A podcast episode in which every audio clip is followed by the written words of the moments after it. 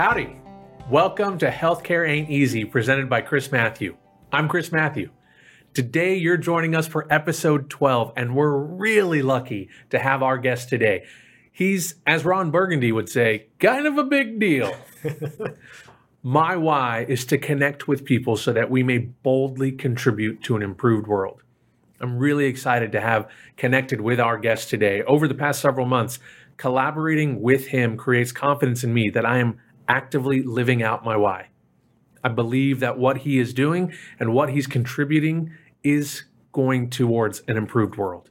And I hope that we can do even more together this year in 2024. Today we have with us Spencer Smith. Thanks for being here, Spencer. What's up, Chris? Thanks, thanks for that intro, man. Pretty sick. Spencer has his spent his entire 15 year career in the insurance industry, with the last decade focused on self insurance. From various financial analyst roles to stop loss sales, benefits RFP software sales, and now joining Pareto Health as an SVP of consultant development, Spencer has a diverse perspective on all things self funding. We're going to get into that. He is known in the industry, in the benefits industry, for his YouTube whiteboard series called Stop Loss with Spencer, his video podcast called Self Funded with Spencer, and his creation and portrayal of the satirical character Tom Broker, who is hilarious. his overall active presence on LinkedIn, you can find him everywhere on LinkedIn. On a personal basis, Spencer enjoys going to the gym, attending the occasional heavy metal concert, driving real fast in his Roush Mustang, and most of all, spending time, his free time with his wife of 13 years, Courtney, and his two children, Brooklyn and Sebastian. Spencer, thank you again for joining us and helping us kick off this 2024 year. Yeah, that's my pleasure, man. And thanks for having me. I guess this is the first podcast of the year, right? Well, we actually have uh, one that that dropped on January second, okay. and so this, but you'll be our first guest Shot of 2024. Of 2024. That's okay, right. awesome, man. Well, That's thanks right. for having me, and thanks for reading my bio as if I didn't write it for you. I appreciate that. Sounded very authentic. Well, it, it's better that we get your words and not my version of what your words are. Wasn't so, that always weird when you write a bio for somebody else and you're like you're writing it in third person, but you're like this is obviously the person writing right. it. And you try to be conscientious of that and it still ends up coming out like oh that dude wrote it for himself. Yeah. Obviously. Our friend chris hamilton was on uh, the podcast a couple episodes ago and he referred to himself in third person and i really wanted to roast him um, the chris hamilton. And i was like it's weird for chris hamilton to be saying you know when the chris hamilton walks in i'm like oh interesting third person i like it. Um, what's good? How, how are you enjoying? I mean it's the beginning of 2024 yeah how how's the start of the year for, so far? Well, so crazy enough, it's January third. So uh, obviously doing a podcast with you this morning. I head off to uh, Huntsville, Alabama tomorrow. Um, Hunts actually, Vegas. Hunts, Hunts Vegas, but actually just to land there to go to Guntersville, Alabama. I don't know if you know where Guntersville is. Um, my friend, uh, what is? Oh, I was going to lost. I was going to say Chris Hamilton because you got Chris Hamilton on my mind. Scott Smith invited me out there to do a podcast, his podcast, and then we're going to shoot a Tom Broker skit while I'm there too. Fantastic! Yeah, can't wait. Huntsville, I've actually spent a lot of time there. There's a military base there, mm-hmm. Redstone Arsenal, that a close family friend of ours is a retired general now, but he was a three star general that oversaw Redstone Arsenal, which was really impressive place. But that's great. Um, thanks for squeezing us in, especially with the busy travel schedule. Something I learned uh, more in depth about from your podcast, Self Funded with Spencer, which you can find on YouTube for sure. Mm-hmm. A- Apple Podcasts, Apple, Spotify, distribute through Spotify podcasts, okay. or so a couple other places too. Yeah, and uh, absolutely all over LinkedIn. But the episode with Mark Testa around fasting, mm-hmm. because yeah. I'm beginning my intermittent fasting journey, okay. uh, and I know you're a practitioner. Yeah. Um, how long have you been practicing this this fasting, and how long has fasting been part of your healthcare journey? Okay. Um, I mean, I'll give you the vague answer because I can't tell you exactly when sure. I started, but at least the last few years, um, I have an exercise science degree uh, that from college, in addition to studying business. It's always been a personal um, focus of mine. And so that started me 20 plus years ago down this path of understanding nutrition. But because I don't really practice it in my, you know, my work life, it's something I do on the side just to learn about myself and kind of focus on longevity and things like that. So I've probably been intermittent fasting the last three to five years on and off. Um, there was a period of time, probably almost a year, where I was doing pretty much a 16 8 uh, fast every day. So 16 hours of not eating, eight hour feeding window starting around noon and ending at six, right? Or six to eight. Um, and then I'm not a super, super strict adherent. It's directionally the goal is to be adherent as much as possible. Uh, but I don't. I'm not a stickler looking at, my stopwatch counting down just to make sure I don't cheat. Right. Yeah. Um, but I think it's one of those really cool things, Chris, and I'm curious to hear how you're doing it. Um, that the, it's really simple to follow. You just don't eat, You right? just don't eat. There's no have to do this at this time and add this thing and put Right. your macros. But you just don't eat. It's very simple to do. And and for me, as long as I get water and I get black coffee, I'm I'm good. Yeah. And like normally, just the you know I shouldn't say chaos. The busyness of a morning with little ones at home. Yep. You wake up and you're scurrying around already. You're, I'm not necessarily sitting down to make breakfast for myself. I'm making breakfast for my boys. I'm packing their lunches. We're getting them out the door. I'm doing a quick cold plunge. I'm heading out the door. I jump into the office, and sometimes before I know it, I look up. It's one o'clock in the afternoon. Mhm. And then at that point, I'm like, well, an- another hour or so, and I can eat again. Yeah. And it's not always intentional, but I'm trying to be more more intentional, in particular about what time I stop eating at night, so I can not necessarily eat a big meal and then go to bed an hour later or two hours later. Try to give myself a three hour plus window, then start the fast at that point. Yeah. and then see how long I can go. Well, the, the one thing that I've sort of pulled back from, and I'll be curious, I don't know, is your what is your intention with the fasting? Is there a target of weight, or what, what's what are we hoping? Want to drop weight and be able to just kickstart, you know, uh, a health journey. Okay. I, I'm completely abandoned the gym. I've completely abandoned my yoga practice. I'm I'm cold plunging now. I'm about to start saunaing, uh, and I figured this is a great catalyst. That if I can start doing this and, and the commitment, keep the commitment of doing it, Yep. I think that achievement will help me get to the next achievement of saying, let's add this in. Maybe I'll go for a run. Maybe I'll add this.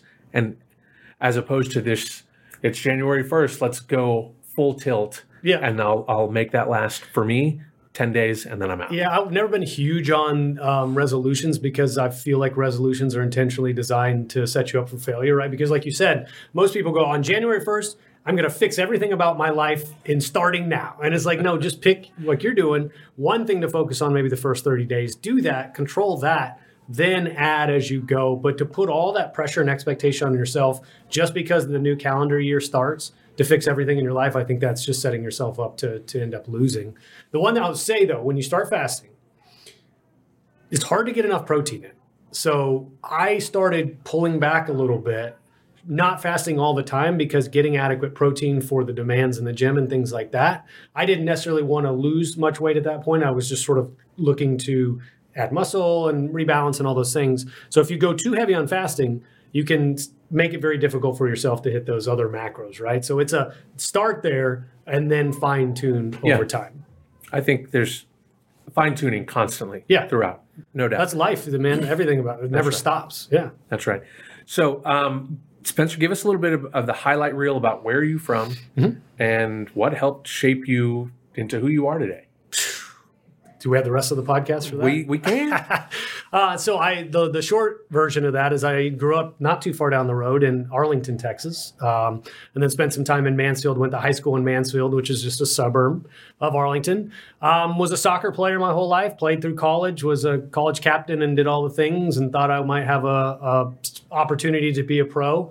When it looked like that wasn't really going to pan out, I didn't know what to do with my life, as you can imagine. Um, my identity was wrapped up for 15 plus years in a sport. And so once that sport was no longer part of my identity, I didn't quite know who I was or what I was going to do. So I got a job in the normal world, started studying stand up comedy, started studying acting, um, did some improv, just because I thought, well, there's a creative outlet and that seems fun.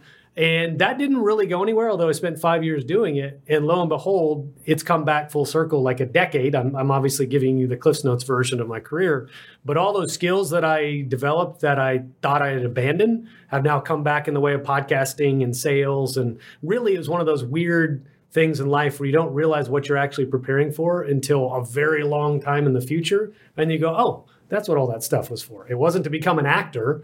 It was to do this in sales and podcasting, be a leader, etc. cetera. That's amazing. In the improv world, is it the uh, is there a concept or a practice of and then?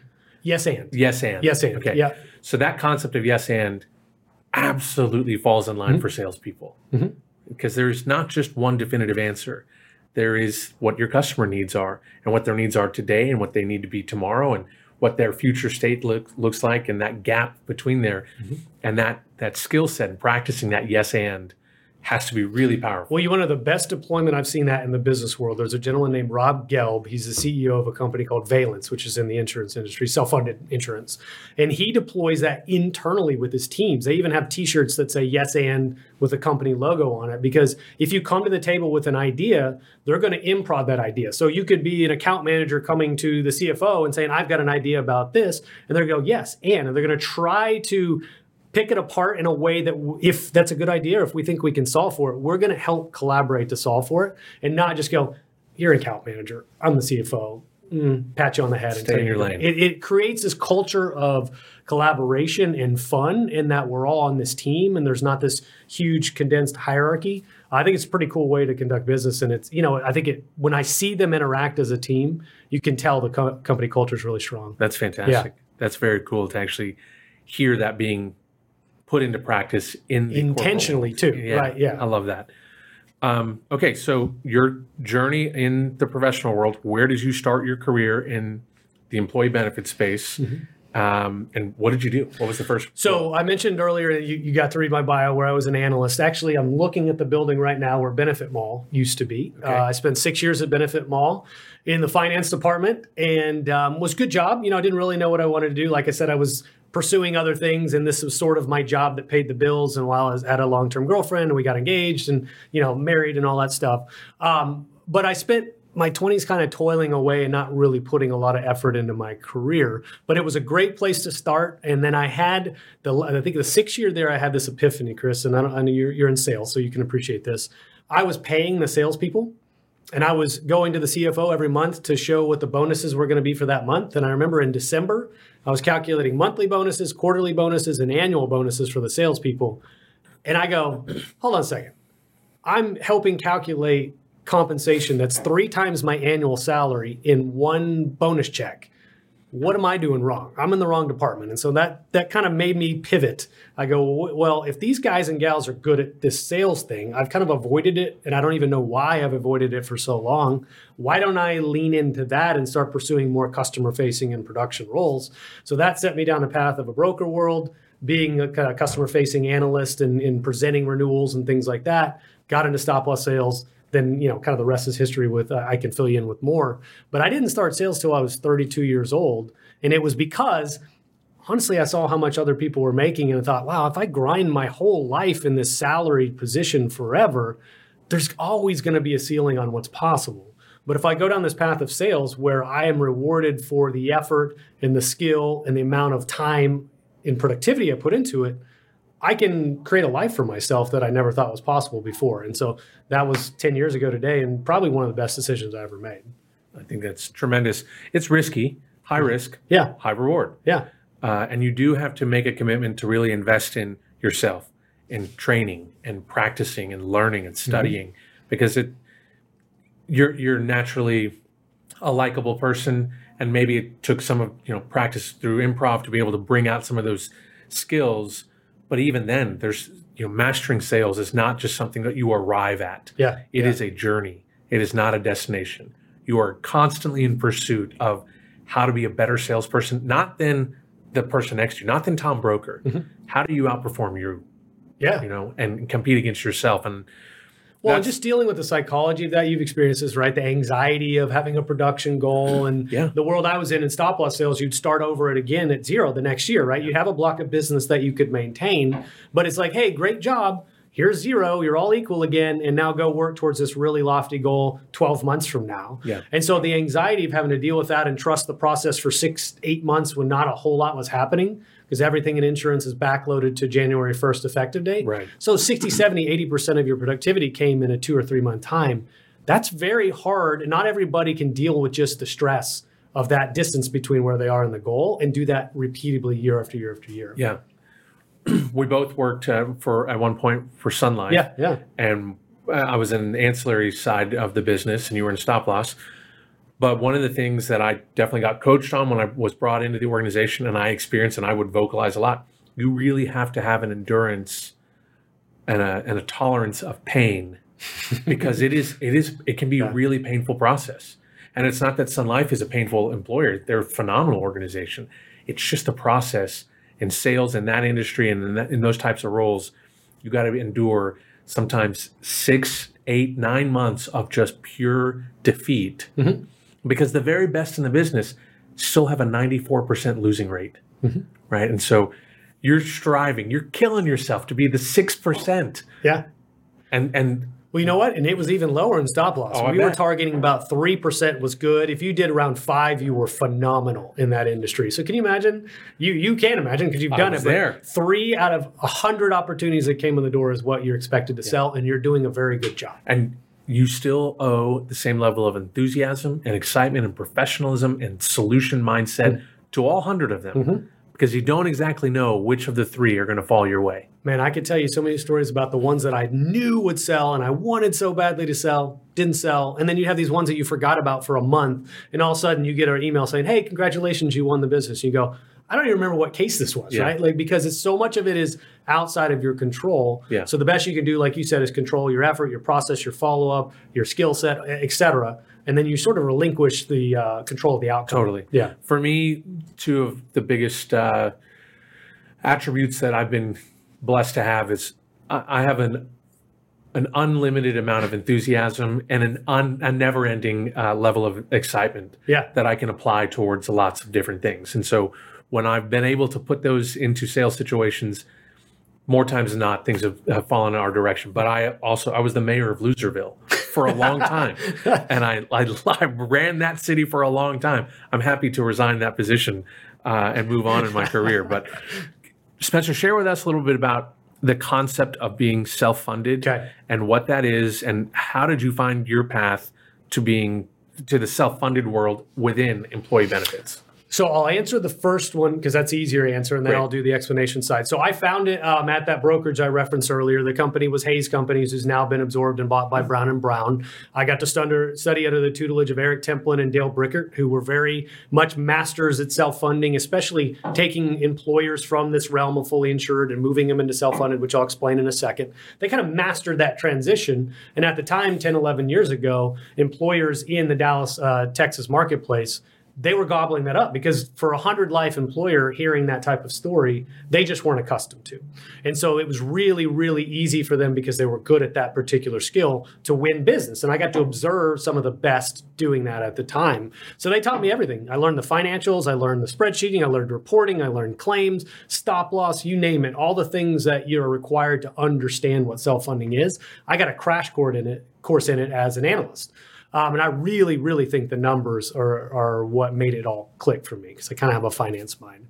But I like the fact that self funding combines the artistry of there's creativity, there's never a definitively right answer, but there also is evidence based recommendations based on mathematics and projections and underwriting, et cetera, that can get you very, very close to what the right answer is. But still, at the end of the day, you're just going off your own educated guess and recommendations and things like that. So it combined the creativity and the numbers uh, very well. And then there's a communication component as well.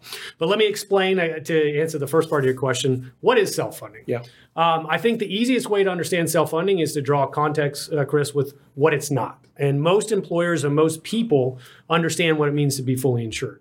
So you go to an insurance company, you give them your census if you're an employer, let's say you have 20 lives. You go there, they give you a quote. You say, These plan designs, if you pay us this premium for the year, you're covered. You, you have insurance, and we, the insurance company, will take in all the risk, we'll manage the claims, everything comes under one roof.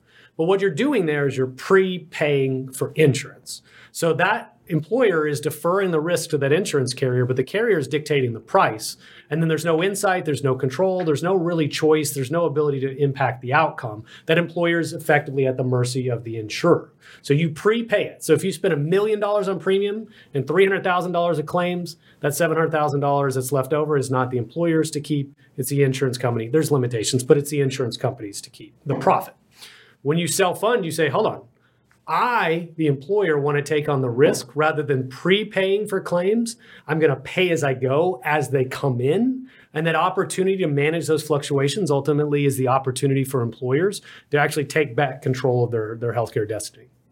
That's Okay. the very simplistic version. I know of the there's way there's Yeah. a lot more that goes into that. So what what sort of organizations are best suited Mm-hmm.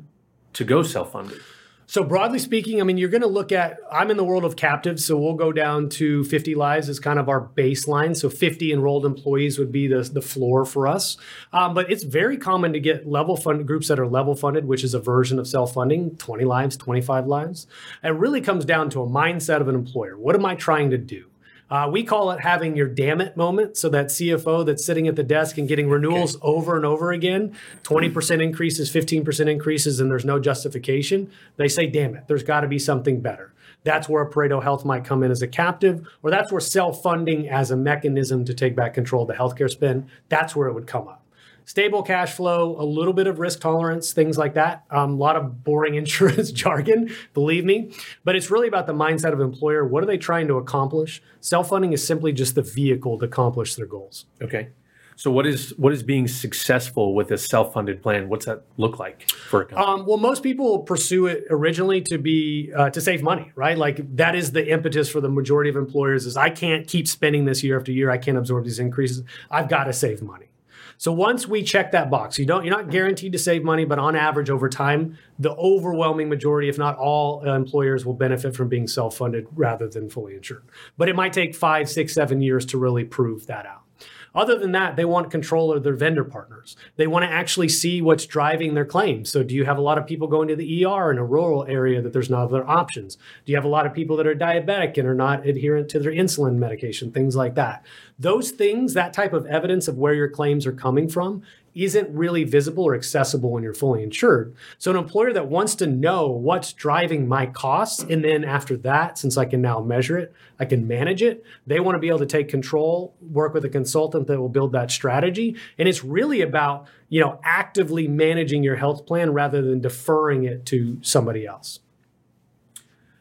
It does require you've you got to you want to have to put your hands on the wheel. You got to be yeah um, in charge of steering this process. Yep.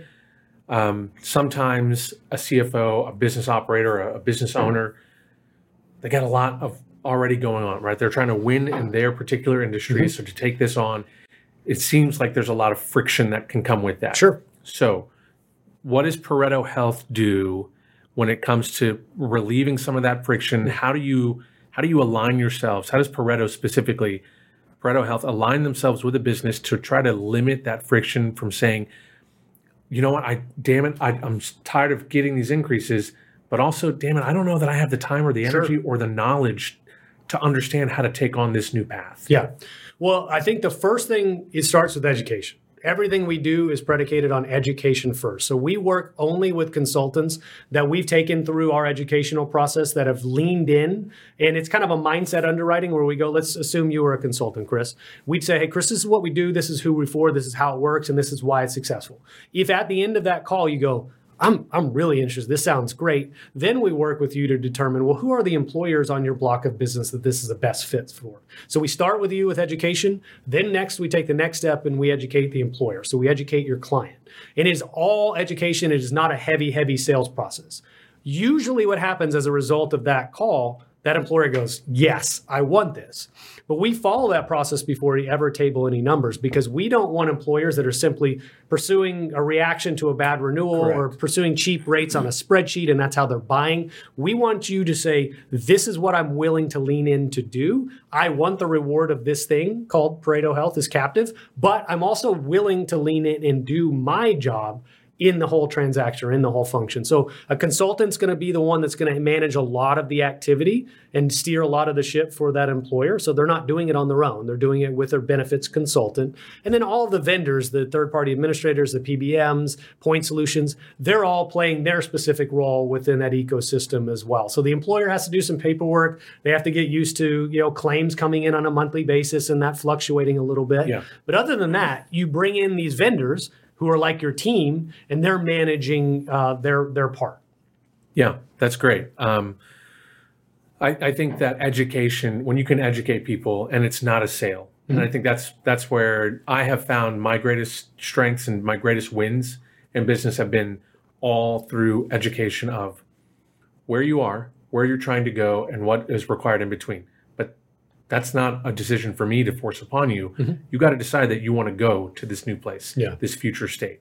I can help you there and I can get you there. Maybe I can get you there faster, but you do have to be willing to go through that process. Me watching that fasting video uh, with you and Mark was I learned some things and thinking, okay, I never thought about if prior to last week someone said, "Hey, I dare, I would you ever do a three day fast?" I would say you're out of your mind. Absolutely not. Yeah. Now I'm going to work my way up to it, Yeah. but I'm kind of stoked to, to after learning what your body actually does and goes through to help reset itself. I'm kind of I'm very intrigued to go through that process and see what that does for me internally. That wouldn't have happened if I didn't take the time to educate myself and be open to listening to what you all were sharing with people. And what it ultimately comes down to is I think that podcast maybe left you with some reassurance that it, what you were wanting to do is possible, right? Then, when a good sales process will add in evidence, hey, this is the promised land that we're hoping to lead you to. Here's the evidence to show this is what other employers have done to get there. We've got thousands upon thousands of employers that have done the same thing. Millions of people have fasted. They've obviously survived. There's protocols to follow, there's best practices. Right. But just knowing that it's possible and seeing somebody put a little bit of blueprint in front of you makes it so much easier to make the decision to do it. Yeah, absolutely. And for employers, that evidence of saying other companies that have similar industry, Mm-hmm. similar size, similar SICs, there are you're not only this isn't only for you. This is being done and activated Yep. across the country, Yep. across other employers. One of the videos you recently shared was around the top five benefits to learn about in 2024. Yeah. Yeah. Number one was DPC, direct primary care. Number two was gag clause attestation um, coming from the Consolidated Appropriations Act. Yeah. That's a mouthful, right? That is a lot to say. Number three was uh, non network solutions, Yep. uh, reference based pricing, direct contracting, and bundled surgery procedures. Yep. Number four were captives, like Pareto Have Health. Yep. Uh, small to mid sized employers seem to be kind of the sweet spot for captive. Correct. Uh, and then five PBMs, pharmacy benefit Mm-hmm. managers. So those are the five things. What I would like to do is I want to talk about number one, Yeah. direct primary care. Tell us what direct primary care is, and then what are the pros and cons of DPC, Mm-hmm. and why do you think that that's going to be something that people should really focus on to learn more about and educate in 2024? Well, so I'd say first off, I'm glad you picked DPC out of that list. There's a reason why I put it first. Um, of course, I had captives in there, and my employers in the captive business. Those other ones are important as well, but I think DPC is the easiest to sort of prove the model to the layperson that's not interacting with the healthcare system uh, a lot. So, DPC stands for Direct Primary Care. Direct Primary Care is simply rather than a model that we know today, which is our our physician our primary care physician is on something called fee for service. Every time they provide a service, they charge a fee. They submit that fee to an insurance company. There's negotiations, and eventually that fee is paid. A percentage of it will be paid by the insurance company and the employee. That's fee for service. What's happened in the fee for service world, though, is you have huge patient panels where 3,000 people might be on this doctor's uh, panel. You might get five to seven to 10 minutes with your physician because he or she's got to churn an assembly line of people through the door in order to be profitable. They have heavy administrative staff, so they're having to have a lot of people on staff simply to bill the insurance company. And you're getting a lower uh, quality outcome from the patient's perspective. You're getting less time with your doctor. The doctor's quality of life is tremendously, uh, Uh, you know, I don't want to say detrimented, but it's the overall quality of their life is is decreased as well because of that. So we have this pressure valve that's been created. A lot of private equity money coming in there as well. I won't get too much into that, but a lot of money is in there that's forcing the system to react this way in fee for service. DPC comes along is the antithesis of that. So rather than every time that doctor provides a service, you pay a fee, an employer typically will pay a monthly membership fee for all the people in that in their business. So let's say they had 100 people, they might pay $75 a month for those 100 people each to have access to this doctor. So now rather than that doctor charging every time they deliver a service, they're getting all their money on a predictable reoccurring monthly membership fee. And now they get to focus on time with the patient. They have smaller panels, less administrative burden. It's all cash based, so they're not billing insurance. And a lot more can be kept in the primary care ecosystem without the nickeling and diming that tipping typically happens today. Thank, Thank you, you. so much. This is Healthcare Ain't Easy.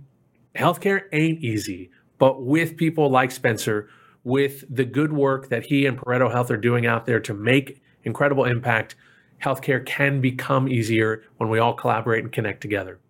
Thanks for your time. We'll talk to you soon.